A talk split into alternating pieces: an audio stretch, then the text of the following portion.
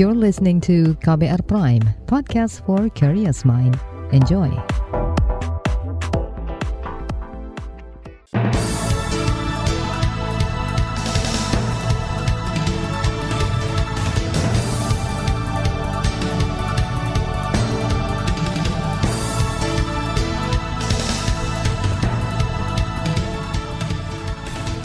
Selamat pagi saudara, senang sekali kami bisa menjumpai Anda melalui program Buletin Pagi edisi Jumat 25 November 2022. Bersama saya Naomi Liandra, sejumlah informasi pilihan telah kami siapkan, di antaranya rencana revisi Undang-Undang Ibu Kota Negara menuai kritik. Pengusaha akan gugat Permenaker tentang pengupahan. Polisi identifikasi terduga pelaku kerusuhan Dogiyai, Papua. Inilah Buletin Pagi selengkapnya. Terbaru di Buletin Pagi. Saudara, Forum Masyarakat Peduli Parlemen Indonesia ForMAPI mempertanyakan urgensi revisi Undang-Undang Ibu Kota Nusantara UU IKN yang diajukan pemerintah ke DPR. Peneliti ForMAPI, Lucius Karus, menilai usulan revisi ini terlalu tergesa-gesa, apalagi Undang-Undang IKN belum setahun disahkan. Produk legislasi ini disahkan dalam rapat paripurna DPR pada 18 Januari 2022 dan berlaku sejak 15 Februari setelah diteken Jokowi. Menurut Lucius, seharusnya pemerintah dan DPR bisa menyerap lebih banyak aspirasi publik. Jadi saya kira menilai urgensi revisi yang akan dilakukan ini, saya kira sulit karena bahkan undang-undangnya itu sendiri belum dieksekusi. Misalnya peraturan pemerintah yang disuruh atau yang diatur dalam undang-undang itu juga itu belum dibikin. Nah, jadi ini murni mengubah undang-undang yang disahkan di pertengahan tahun ini dan memasukkan substansi baru yang sebelumnya direncanakan dibuatkan dalam bentuk PP. Jadi kalau melihat urgensinya, saya kira sih sama seperti alasan sebelumnya, tidak ada urgensi ini harus dibahas dan dilakukan secara cepat. Peneliti ForMAPI Lucius Karus mengatakan, semestinya aturan tambahan bisa dibuat dalam peraturan pemerintah tanpa merevisi undang-undangnya. Misalnya aturan soal tata kelola otorita maupun soal pendanaan pembangunan IKN. Lucius Suriga, Presiden Jokowi khawatir aturan pendanaan akan gampang dicabut oleh penerusnya jika dibuat dalam bentuk peraturan pemerintah. Oleh sebab itu Jokowi ingin mengunci aturan-aturan itu dalam revisi undang-undang. Usulan revisi Undang-Undang Ibu Kota Negara disampaikan Menteri Hukum dan HAM Yasonna Laoly dalam rapat dengan DPR pekan ini. Pemerintah mengusulkan revisi Undang-Undang IKN masuk dalam program legislasi nasional atau Prolegnas Prioritas 2023. Yasonna mengatakan revisi memuat tentang kepastian proses, persiapan, pembangunan pemindahan ibu kota negara hingga pendanaan. Materi perubahan dalam undang-undang ini utamanya untuk mengatur penguatan otorita ibu kota negara secara optimal melalui pengaturan kewenangan khusus pendanaan pengolahan barang milik negara, pengolahan kekayaan IKN yang dipisahkan, pembiayaan, kemudahan berusaha dan fasilitas penanaman modal, ketentuan hak atas tanah yang progresif, dan adanya jaminan kelangsungan untuk keseluruhan pembangunan IKN. Rencana undang-undang ini belum ada dalam daftar prolegnas jangka menengah 2020-2024. Menteri Hukum dan HAM Yasonna Laoly mengatakan revisi itu merupakan usulan dari Presiden Jokowi untuk mempercepat proses pemindahan ibu kota negara ke Kalimantan Timur. Usulan revisi itu mendapat dukungan dari mayoritas fraksi di DPR. Dari 9 fraksi, hanya 2 yang menolak, yakni Partai Demokrat dan Partai Keadilan Sejahtera PKS. Sedangkan Partai Nasdem tidak menentukan sikap atau abstain. Anggota Badan Legislasi dari fraksi PKS, Buchori Yusuf, mengatakan fraksinya menolak revisi Undang-Undang IKN. Menurutnya penyusunan Undang-Undang ini minim partisipasi publik. PKS melihat ternyata setelah baru saja diketuk dan belum dilaksanakan, maka mengalami satu persoalan. Itu menunjukkan betapa sesungguhnya dalam kita membahas suatu undang-undang diperlukan kehati-hatian, diperlukan pandangan dari semua komponen anak bangsa, sehingga tidak kemudian memburu yang penting selesai. Atas dasar itu semuanya, PKS tidak setuju dengan masuknya rancangan undang-undang tentang IKN. Itu tadi anggota Badan Legislasi dari fraksi PKS, Buchori Yusuf. Di pihak lain, Forum Indonesia untuk Transparansi Anggaran, FITRA, meminta pemerintah tidak meningkatkan alokasi APBN dalam revisi Undang-Undang Ibu Kota Negara. Pemerintah menargetkan anggaran pembangunan IKN hanya menggunakan maksimal 20% dari APBN. Manajer Riset Seknas Fitra Badiul Hadi menduga revisi Undang-Undang IKN dilakukan karena pemerintah sulit memperoleh pembiayaan dari swasta. Badiul Hadi mendesak pemerintah memaksimalkan sumber pembiayaan lain seperti kerjasama pemerintah dan badan usaha atau KPBU. Kami misalnya FITRA melihat dari awal sudahlah kayak gitu, skema itu akan sangat sulit tercapai. Apalagi orang mau berinvestasi ke IKN itu apa keuntungannya kan kayak gitu kan, misalnya investor asing mau berinvestasi ke IKN itu apa kan tidak ada juga, artinya secara struktur pembiayaan dari awal itu terlalu ambisius ketika kemudian 80% dari luar APBN. Manajer Riset Forum Indonesia untuk Transparansi Anggaran FITRA, Badiul Fadli menyebut beberapa negara yang sebelumnya digadang-gadang sebagai investor IKN tidak kunjung menanamkan modalnya. Dia juga pesimistis pertemuan konferensi tingkat tinggi KTT G20 mampu menarik investor ke IKN. Dia juga berharap pemerintah melibatkan partisipasi masyarakat dalam revisi Undang-Undang IKN.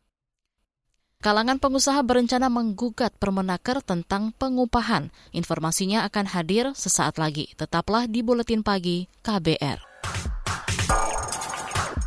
You're listening to KBR Prime, podcast for curious mind. Enjoy!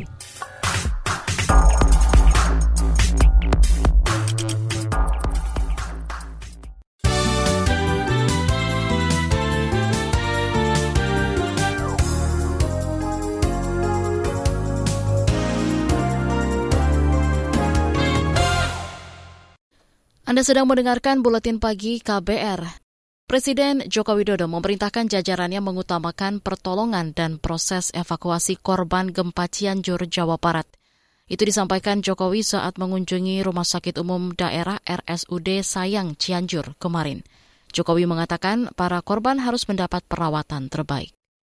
Ya, yang pertama tadi pagi sudah saya sampaikan, penyelamatan, evakuasi itu yang pertama. Kemudian tadi ke sini untuk memastikan bahwa perawatan yang sakit itu betul-betul tertangani dengan baik. Presiden Jokowi juga meminta agar logistik seperti makanan, obat-obatan, dan tenda untuk pengungsi didistribusikan dengan cepat di lapangan.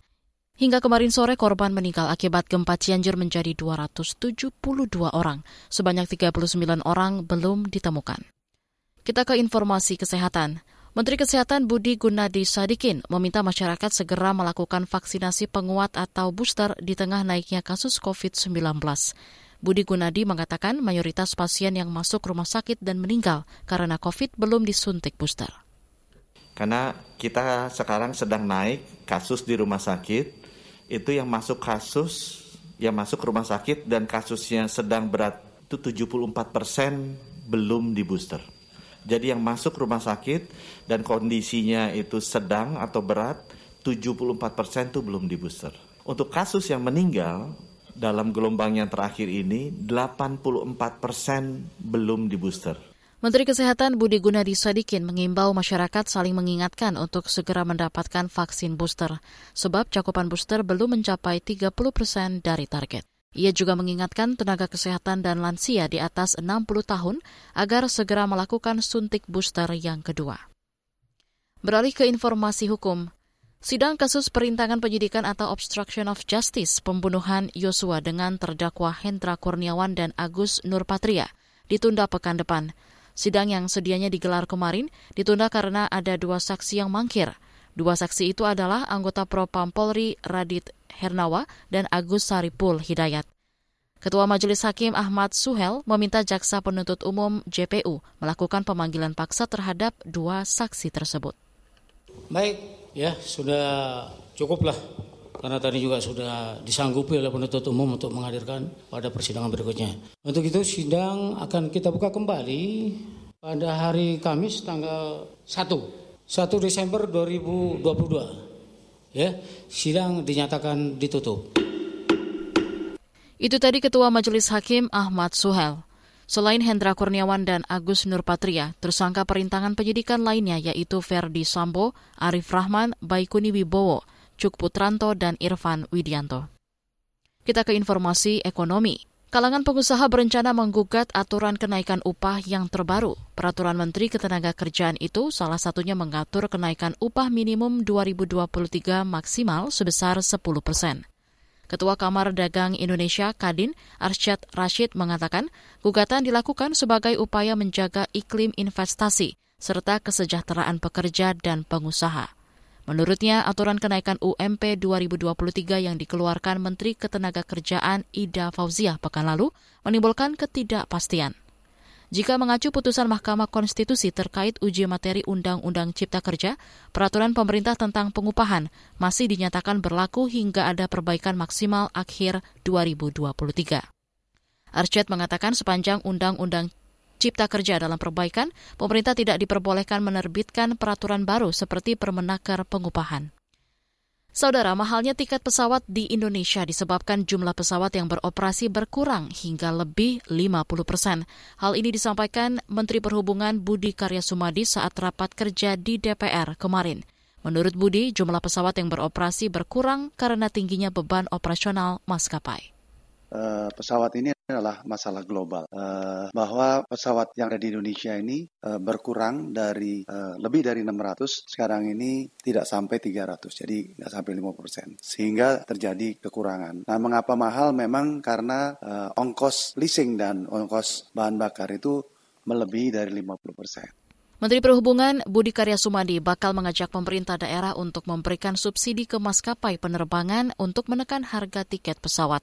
Misalnya dengan mengganti tiket jika okupansi pesawat di bawah 50%. Realisasi belanja dalam APBN hingga Oktober lalu mencapai lebih dari 70%.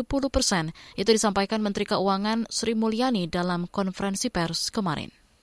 Kita lihat belanja negara sampai dengan akhir Oktober telah mencapai 2.351,1 triliun. Kalau kita lihat nanti di sini, ini adalah turning point dari APBN kita. Ini adalah 75,7% dari total belanja yang sudah ada di dalam Undang-Undang APBN. Jadi Undang-Undang APBN itu sudah memandat atau memberikan alokasi anggaran. Kita lihat belanja kementerian lembaga 754,1 itu sudah mendekati 80% dari total alokasi belanja KL.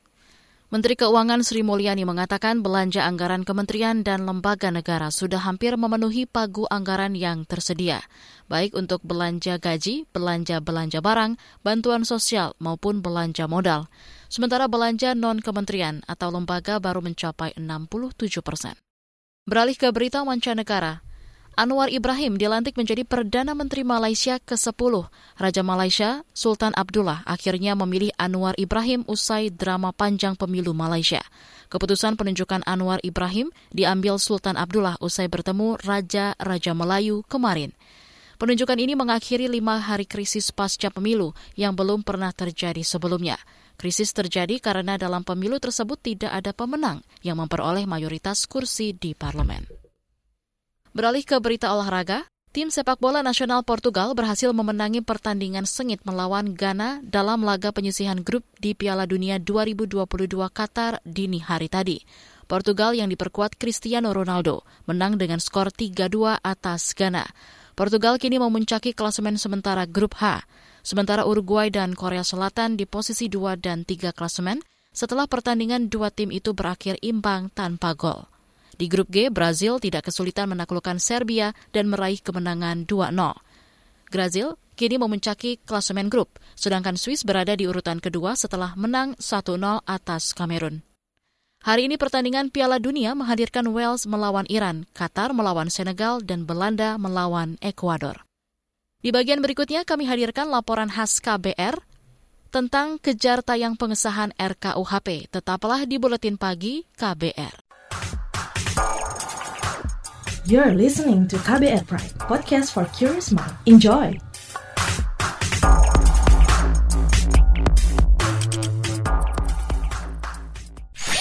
Commercial break. Ada kesedihan, air mata, dan trauma. Namun ada juga gelak tawa, bahagia, dan rasa bangga. Cerita kehidupan manusia adalah perjuangan dan pembelajaran. Tanyaan dibalik itu secara psikologi, apakah dia punya niat membunuh? Kan belum tentu. Saya kaget ketika ada konflik sesama orang Madura sendiri mengatasnamakan aliran keagamaan. Sejak itu, warga Syiah harus mengungsi sampai sekarang. Untuk kehidupan saya pada waktu itu aja nggak menentu kan, boro-boro mikirin untuk perpustakaan gitu. Saga, cerita tentang nama, peristiwa, dan fakta. Liputan khas KBR ini telah memenangkan berbagai penghargaan nasional dan internasional. Anda sedang mendengarkan program Saga, produksi KBR. Simak di program Buletin Pagi pukul 6 waktu Indonesia Barat, Buletin Sore pukul 16 waktu Indonesia Barat, dan KBR Pagi pukul 7 waktu Indonesia Barat. Dengarkan Saga di radio jaringan KBR di Nusantara atau streaming di kbr.id. Saga juga hadir dalam bentuk podcast di kbrprime.id. KBR, inspiratif, terpercaya.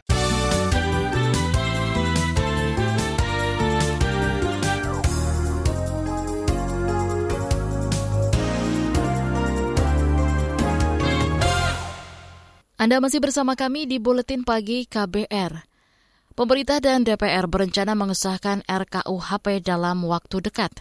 Namun, rencana tersebut mendapat kecaman dari kelompok masyarakat lantaran dianggap masih mengakomodir pasal-pasal yang mengancam demokrasi.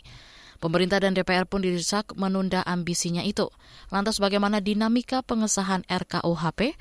Berikut laporan khas KBR yang disusun jurnalis Heru Haitami.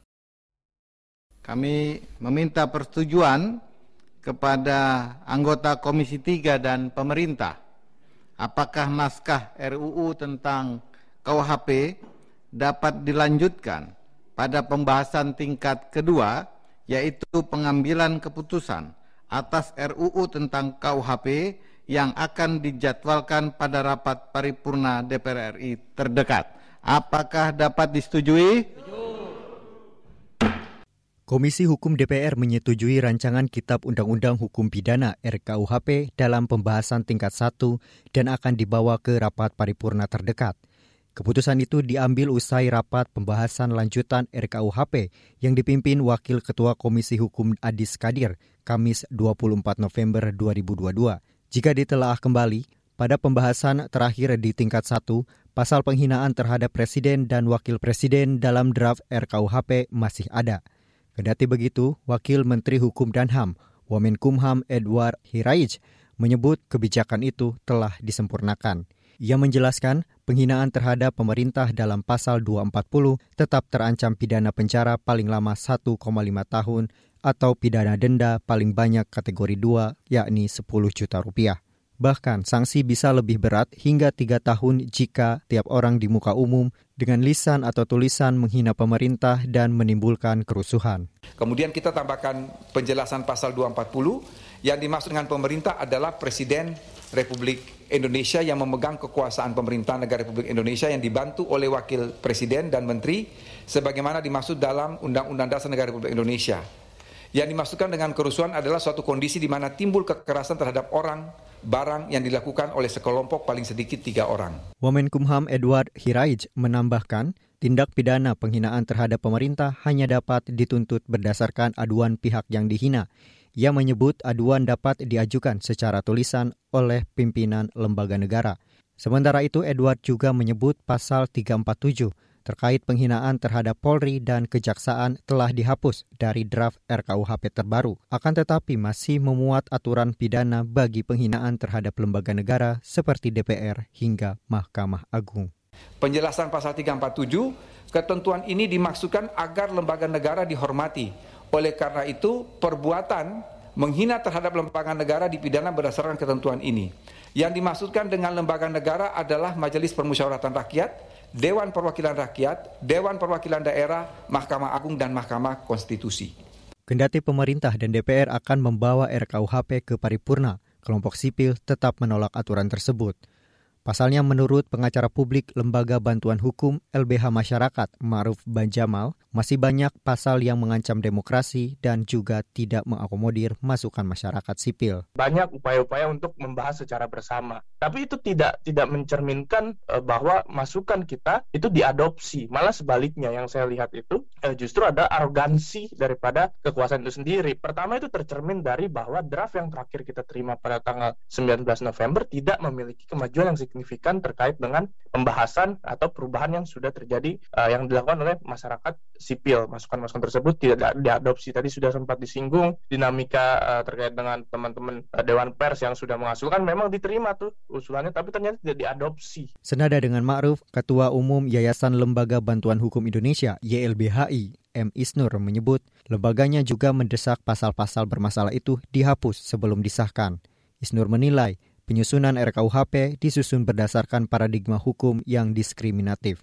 Adapun pasal-pasal yang dinilai bermasalah menurut Isnur meliputi pasal 218 sampai pasal 220 mengenai ancaman pidana terhadap penghinaan presiden dan wakil presiden, pasal 349 sampai pasal 351 penghinaan terhadap pemerintahan yang sah, pasal penghinaan terhadap kekuasaan umum dan lembaga negara, pasal mengenai pencemaran nama baik, hingga pasal ancaman pidana kepada penyelenggaraan aksi demonstrasi yang tidak didahului dengan pemberitahuan. Atas dasar itu, koalisi masyarakat yang tergabung dalam Aliansi Nasional Reformasi KUHP mendesak pemerintah dan DPR menunda pengesahan RKUHP hingga tidak ada lagi pasal-pasal yang tidak berpihak kepada rakyat. Demikian laporan khas KBR, saya Heru Haitami. Informasi dari berbagai daerah akan hadir usai jeda. Tetaplah bersama Buletin Pagi KBR. You're listening to KBR Prime, podcast for curious mind. Enjoy!